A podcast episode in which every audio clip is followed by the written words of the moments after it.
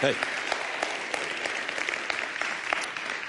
Thank you so much. It's an honor to be with you today. I love Christian Newsom. He is good people. I remember meeting him on that very hot day in Orlando, and I've enjoyed watching him and coaching him and cheering for him.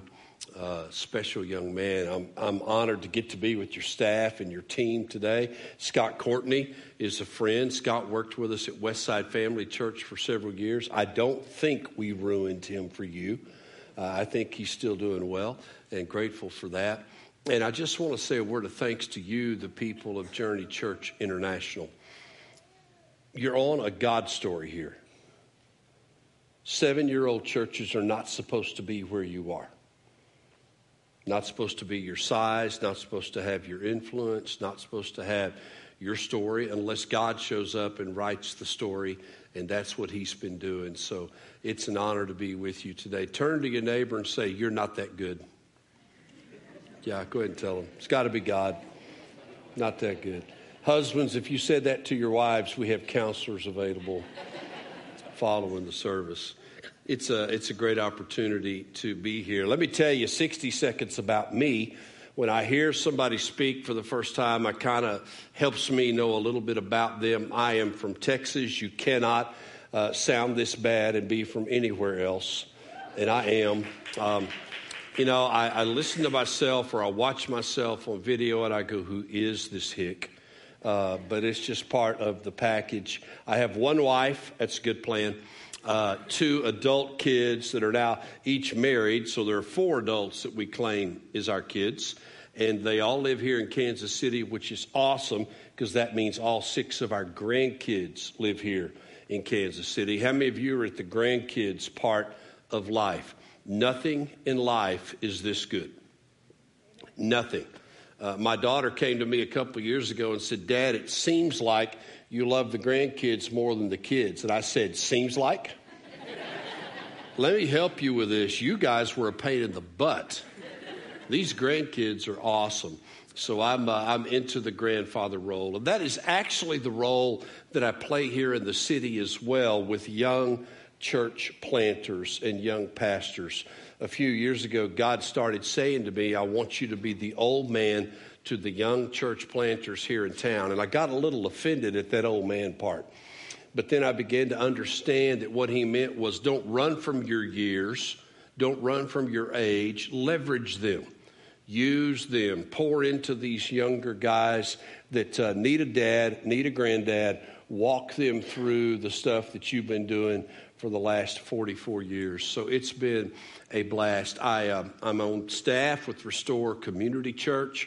Restore is a 10-year-old church on the north side of Kansas City that has helped plant 43 churches in her 10 years of existence. Nobody in this town has the church plant legacy that Restore has. And I also coach two groups of church planters, about 55, 60 guys that gather up every month. That's a blast. And then in the spring, I'll be starting a new campus, a new church for Restore Community Church in West Shawnee, which means at age 62, I'll be the oldest church planter in town. I'm going to find a whole bunch of young folks and work them to death. It's going to be great. So I'm honored to get to be here today. I'm grateful that your church does not have one of these signs out front that you can add messages to, because I've seen a lot of church sign messages that I go, "Seriously? That's what you put up on your sign?" I saw one 20 years ago. It was a Presbyterian church in California, and it had a morning section of the sign for them to tell what the morning service was about, and an evening section of the sign. So it had AM and PM, and under AM it said, "Hell is for real." Evidently, the pastor was preaching on hell is for real. And on the PM side of the sign, it said, "Concert by our organist." And I thought that would prove that hell is for real. Absolutely. I saw one in Orlando, Florida, not too long ago that said, "Wanted, mature Christians only." And I thought, you have got to be kidding me. You're telling people that if they don't have their act together, they can't come, which, by the way, means nobody can come. But my favorite one that I really dislike was one that I saw in Tennessee that said, "Come help us grow." Their message to their community was, "Come help us." No, dear God, no. We are here to help our community, not the other way around. And that's why I love the fact that here at Journey Church International, one of the core values is this. We want to be a church that exists for the community, not just in the community. Our statement is not "come help us grow." Our statement is, how can we serve you? How can we help you? How can we make a difference in this community? So here's the big idea for today's teaching. It is simply this: God's plan for reaching and restoring the world to himself is to have his people bless the world, to have his people bless the community, to have his people bless the neighborhood. Here's the scripture I'd like to share with you. It's out of Genesis 12. Listen to it. God says this to Abraham. It extends to all of us. "I will bless you, and you will be a blessing. And all the peoples on earth will be blessed by you." Now look at that verse. Do you see the word "bless" in there 3 times? I'm going to bless you. You're going to be a blessing. In fact, you're going to bless the entire earth. Now, when God says something 3 times in one sentence, I pay attention. I know growing up, if my mom ever called me Danny Ray 3 times in a row, it meant you better pay attention or you're dead meat. God's saying, "I have blessed you," but it's not about you. I've blessed you so you can bless others. And it's not even just about them. I have blessed you so that you can bless all the peoples of the earth. This is why we are here: to bless our neighbor, to bless our community. God's plan for reaching this world is for the people in Lees Summit in this church to bless the community so they can find Christ, and for the people in Shawnee to bless their community so they can find Christ, and for the people around the globe who know him to bless their community so they can find Christ. Here's how it works. God wants to use us to bless people in 3 places: where we live, where we work, and where we play. I like to talk about 3 spaces that we live in. We all have a neighborhood where we live. God wants to use us in our neighborhood. We all have a place where we work. God wants to use us at our place of work. And we all have some places where we play, places where we hang out. I'll tell you about one of my places in a few minutes. God wants to use us to bless people where we live, work, and play. We've been blessed by God, so we can bless others. Now, that's all good stuff, right? I mean, I've heard this most of my Christian life, and I want to bless my neighbors, and I want to make a difference in my community, and I want to see people come to Christ. How? How does that happen? I'm very encouraged that a few years ago, this teaching on the idea of bless began floating around Kansas City, and it's caught on. There's a bit of a movement behind it. And it's beginning to catch on in other churches around the country. And it's a simple way to teach us how to bless our neighbors, bless our buddies in the workplace, bless our community so they can come to Christ. So I'm going to share with you today 5 ways to bless your community, BLESS, acrostic, that are easy to do and easy to remember. You may want to jot these down. The B stands for begin in prayer. Nothing great happens for God that doesn't happen first in prayer. You know what Christian Newsom's actual first statement to me when I met him in Orlando was? I remember this. I was hot. Sweat was running down my face. I'm thinking, I'm sitting here in the stinking sun in Orlando instead of inside in the air conditioning, talking to this guy who lives in my town in Kansas City. Why can't we talk there? I mean, I don't have a great attitude. And he says, "I'm praying about starting a church in Kansas City." Had my attention. Praying about it. Long before Journey Church began, Christian Newsom was praying. All great things start in prayer. What would happen if you and I started praying for the people around us that are far from God? Now, we don't have to go far to find those people. For some of you, they're in your family. I can remember when my 6-year-old grandson, who had given his life to Christ, was praying for his 3-year-old brother, who is a bit of a terror. And Justice, the 6-year-old, would tell me all the time, "Oh, Papa, we need to pray for Hudson. He really needs Jesus." Some of us don't have to go far to find who's far from God, but they're in your neighborhood. They're in the place where you work. They're in the places where you hang out. What would happen if we started praying for them? Can I give you a suggestion? Somebody prayed for you.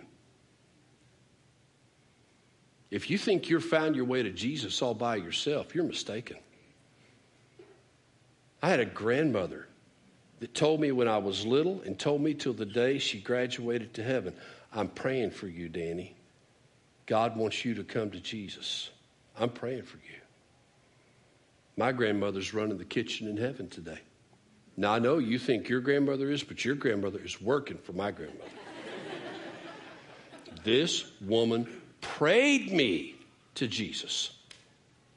She prayed for it for decades. She prayed for it before I was born. She prayed for it every day of her life. What would happen if you and I started praying for people that are far from God? The book of James says it this way: "You have not because you do not ask God." That's a scary verse. Heard a story about a guy who died. He went to heaven. St. Peter's showing him around. Now, you know, all stories that start this way are made up, right? We don't really have these people call us up and give the stories. So this guy's gone to heaven. St. Peter's showing him around. He shows him this huge, super Walmart-sized room full of gifts, full of treasure, full of awesome stuff. And the guy gets excited and says, "Is this my reward?" And St. Peter says, "No, this is all the stuff God wanted to give you on earth that you never asked for." I don't want that. I want it all. I want it all. I want all the influence God wants to give me so I can help people find Christ. I want all the favor God wants to give me so I can help people find Christ. I want everything He has for me. Everything, including helping my neighbors come to Christ, including changing the spiritual landscape of this city. Why not? You have not because you ask not. Begin praying for people that are far from God. Somebody prayed for you. The L stands for listen. Listen. Now, this is in here for a reason. Most of us know how to talk. We don't know how to listen. I'm a talker. I came out of the womb talking. I am just absolutely a talker. I talk to myself. I answer myself. I talk in my sleep. I talk when I'm awake. I talk when I'm alone. I talk when I'm with people. I talk to trees. I talk to cats and dogs. I definitely talk to my neighbors. Why? Because talking is what I do. And a lot of times we think that sharing the gospel is about us talking. Oh, no. It's about listening more than it's about talking. It's about listening. Look at what Scripture says. Listen before you answer. If you don't, you're being stupid and insulting. Well, that's a wonderful verse. Isn't that great? I mean, talk is easy. Listening is a learned skill. So what would happen if you and I started listening to and talking with the people in our lives that are far from God? If we started listening. I have a friend named Kenny Kopta who was here in the 8:15 service this morning. Kenny is a spiritual dad. He's part of Christian's family, Christian's heritage. And it's cool to me that Kenny and Christian have known each other so long, nearly 20 years.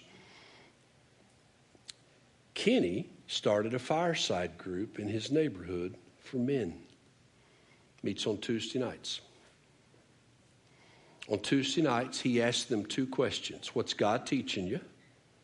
What are you going to do about it? He's reaching his neighborhood men right and left. So much so, he's had to start a second group on Thursday night. I'm told all the time men won't talk. Sure they will. They just want to know if you will listen. It's not that we won't talk. It's that we don't believe anybody cares enough to really want to know.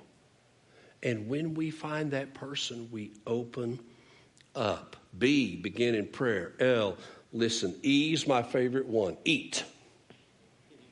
Eat and hang out. You want to have some fun? Read the gospel and count the meals. Count the parties. Count the number of times that Jesus comes to a new town and says, who's your worst sinner? I'm going to their house to hang out. Now, that is not what we do in the 21st century. I grew up in a church that was very small Baptist church, very fun, damn, mental. Short on fun, long on damn, not very mental. Lots of rules. We were told stay away from people that don't know Jesus. Really? Is that what Jesus did? Listen to the scripture. When the Pharisees saw Jesus hanging out, eating meals with these people, they asked his disciples, why does your teacher eat with tax collectors and sinners? And on hearing this, Jesus answered, it's not the healthy who need a doctor, it's the sick. Have you ever noticed how the walls come tumbling down when you share a meal with somebody, or when you share a cup of coffee with somebody? When you invite your neighbor to your house, you know who I invite in my neighborhood to my house? The most ungodly, far from God neighbor on the whole street. Why? Because if I can win that guy, I can win anybody. Know who I want to eat with at work? The worst person in the place. Why? Because if I build a relationship with them and pray for them and listen to them and see them come to Christ, the impact is off the chart. You build bridges with people that are far from God over food and over coffee. And I'll tell you one of mine, over cigars. Now, I just lost some of you. I do smoke cigars. I don't inhale. And my wife's deal with me is you don't chase women and you don't get drunk, so a cigar is okay. Just don't kiss me after you've had the cigar. It's okay. I started hanging out 10 years ago, deliberately at a third space, not where I live, not where I work, a fun place called Outlaw Cigar. It's a cigar place. It is full of some of the men that are the farthest from God that I've ever known. I love hanging out there. You know what I've learned?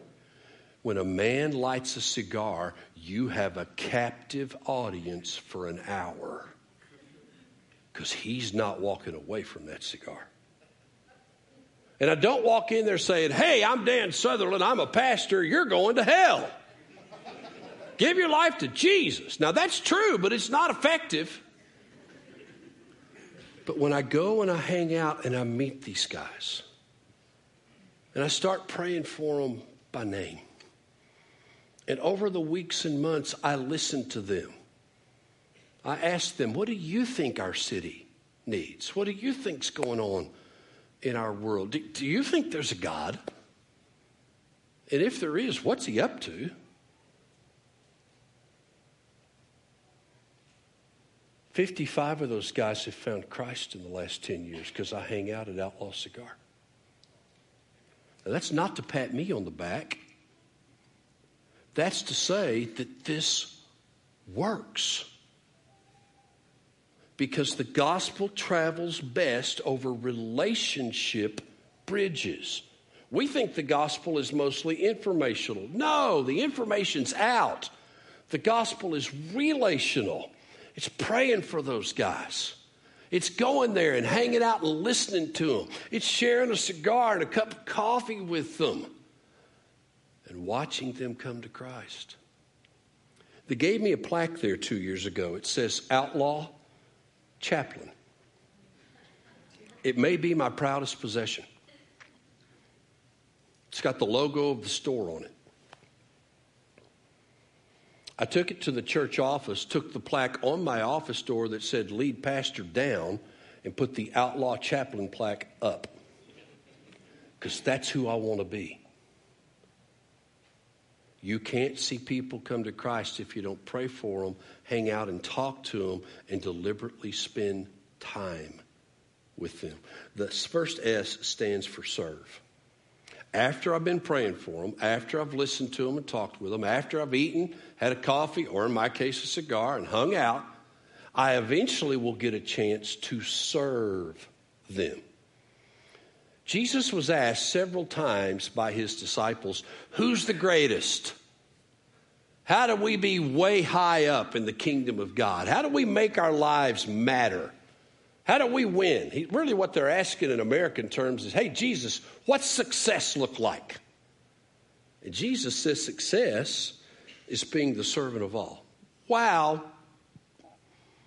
He didn't say the one who dies with the most money wins. Because you know what? When you die with the most money, you're still dead. He didn't say the one who dies with the most toys wins. Because I've seen the bumper sticker that says the one who dies with the most toys still dies. It says the greatest among you will be the servant of all. And then he modeled it. He lived it. What would happen if we found creative ways to serve our neighbors and our community? Now, I'm excited about the timing of this teaching today, because you guys have Love Week coming up. I had this moment in 1992. I served as a pastor in Miami, Florida for 20 years. Miami is a third world country. There are 189 languages spoken in Dade County. It is absolutely a wild place to live, a crazy place to raise kids. We loved it.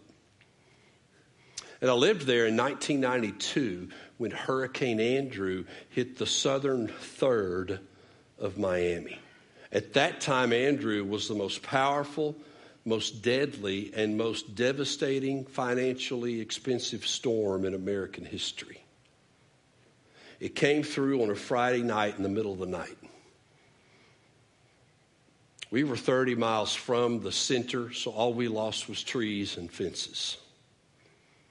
Whole neighborhoods were wiped off the face of the earth in Miami. Homestead Air Force Base did not have a building standing. It's still unbuilt. Saturday, we drove to Miami. It took us 2 hours to make a 30-minute journey. We had to go find Igor Alonzo, because Igor and Gracie and their kids lived right where the storm came through, and they were our drummers. They were our musicians. They were involved in our worship. We couldn't get through to them. We had to go see if they were alive. We found them. All that was left of their house was half the living room and a closet attached to it. They had survived the hurricane in the closet. The rest of the house is gone. No roof, no walls, no nothing. So that Sunday morning, I came to the first of our three services wearing jeans and a T-shirt. And I said these words: we're not going to have church today.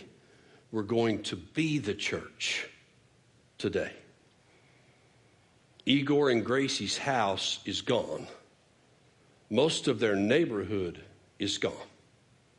They have no power, no food, no clean water. They're going to die in the next few days if we don't do something.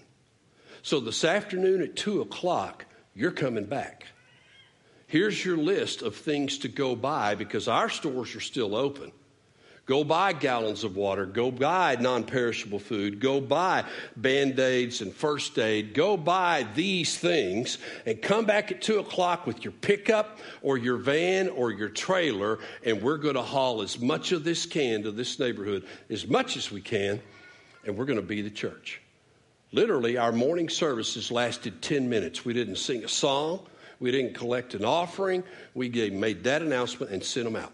The church was about 500 in attendance at that time. At 2:00 that afternoon, 400 showed up. to go serve.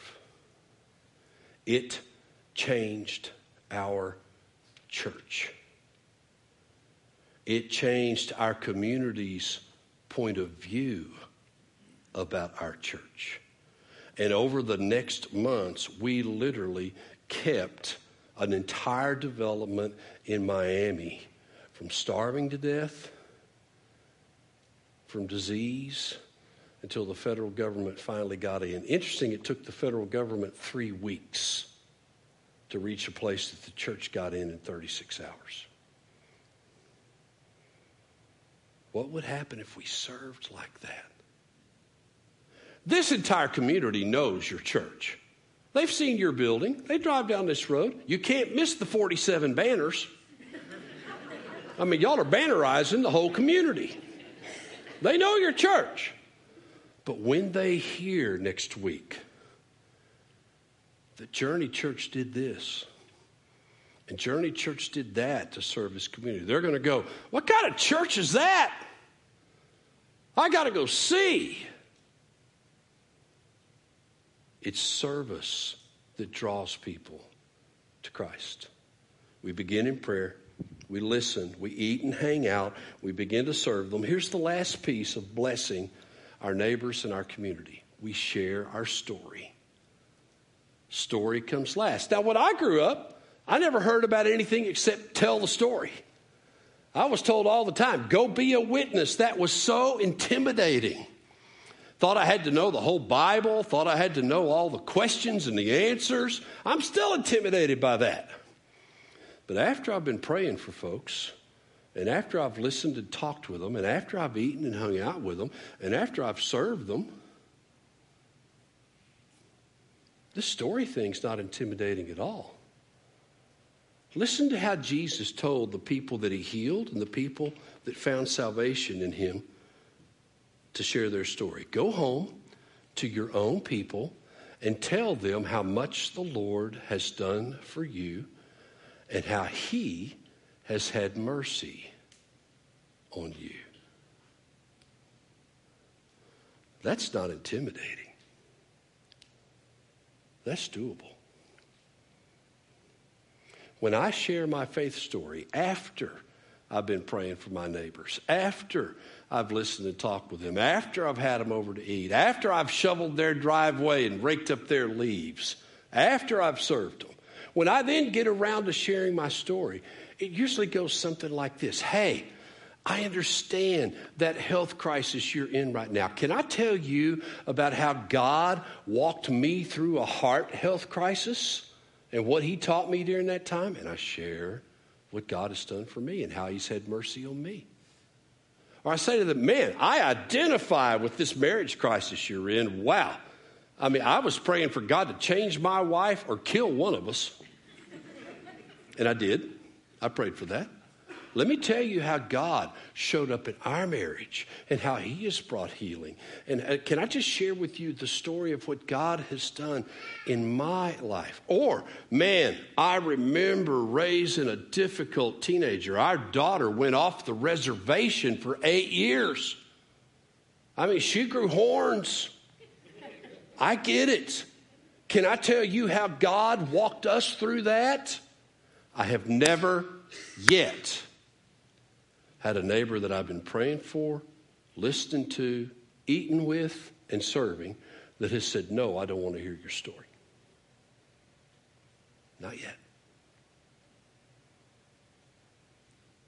These 5 things are doable. And better than that, they work. And better than that, they honor Jesus. What would happen if we tell our friends that are far from God what Jesus has done for us? How cool would that be? The worst response I've ever had from a person I've been praying for, been hanging with, been talking to, been serving, after I've shared my story, the worst response I've ever had has been, I'm glad that Jesus stuff works for you. I'm not sure it works for me. That's the worst response I've had. 55 of them at Outlaw have said yes. My neighbor across the street, Angela, said yes because my wife built a relationship with her, shared Christ with her. My neighbors to the south have said yes. My community is willing to say yes if I'm willing to bless them. So here, let's wrap this up. God's plan is to bless his people, to teach them to bless others, and to bless the entire world through his church. Who will you bless? Who will you bless this week? I want to tell you about a website, and I want to tell you a story, and we're done. Here's the website. The website is called BlessEveryHome.com. Would you write that down? It's on your screens. I want you to check it out. Here's what it is. It is a website where you enter your name and your address, and it sends you a list of your 40 closest geographic neighbors. It sends you their names and their addresses as a prayer list. Is that cool? And then every day it rotates it through 5 different neighbors. It will send you 5 neighbors' names every day. So this morning I was reminded to pray for Stefano, who is my neighbor to the south, for Pete, who's my neighbor to the north, for Angela, who's the lady my wife is led to Christ across the street. Gave me 5 names. It's also designed in such a way that there's a map on an accompanying site that goes with it where you can see where your neighbors live. And then, as you start praying for them, you click on their house, and their house changes color on your map so you can see who you've prayed for. And when you've had a conversation with them, you click it again, and it changes color, and you see who you've prayed for and you've talked with. And when you've had a meal with them, the whole thing is laid out on this blessed strategy where you can see the spiritual map of what's going on in your neighborhood. And it'll show you the other people nearby that have also signed up to pray for your neighborhood. It is cool stuff.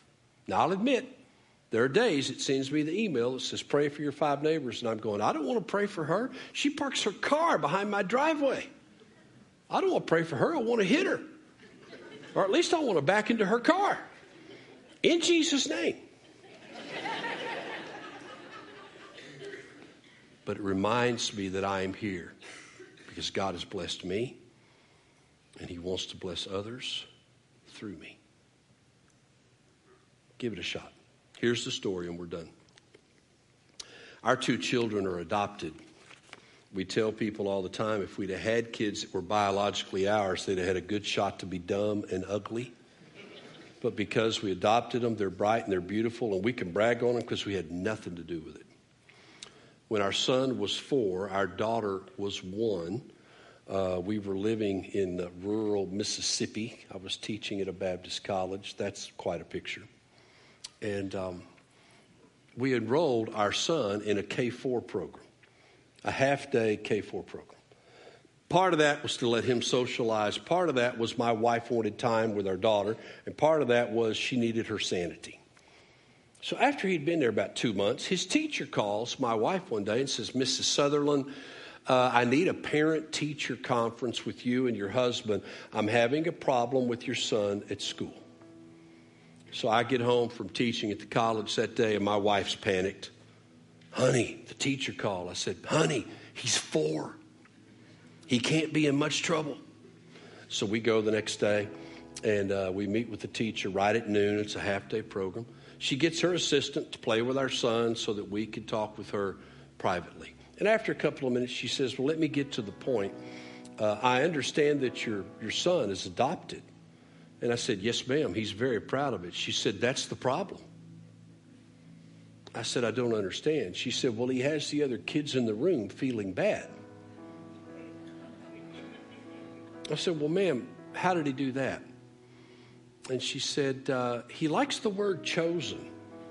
I said, yes, ma'am. We read him a book once a week. It's a book called The Chosen Baby. And it talks about how parents that adopt choose to adopt that child. Teacher said, well, he's got it down. They're feeling bad. And I said, well, how did that happen? She said, well, last week he was my assistant, which means he hands out the snack. So at snack time, he went around to every kid in the room, gave them their cookie, looked them in the eye, and said, my parents chose me, your parents got stuck with you.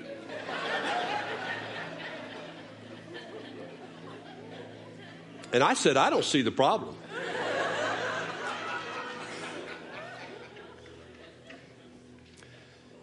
If you are a Christ follower,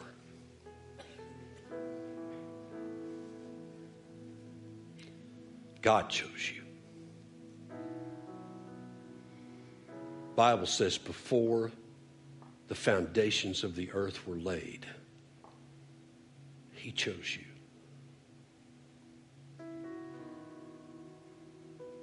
He chose to bless you by letting you know Him so that you could bless others and they could know Him.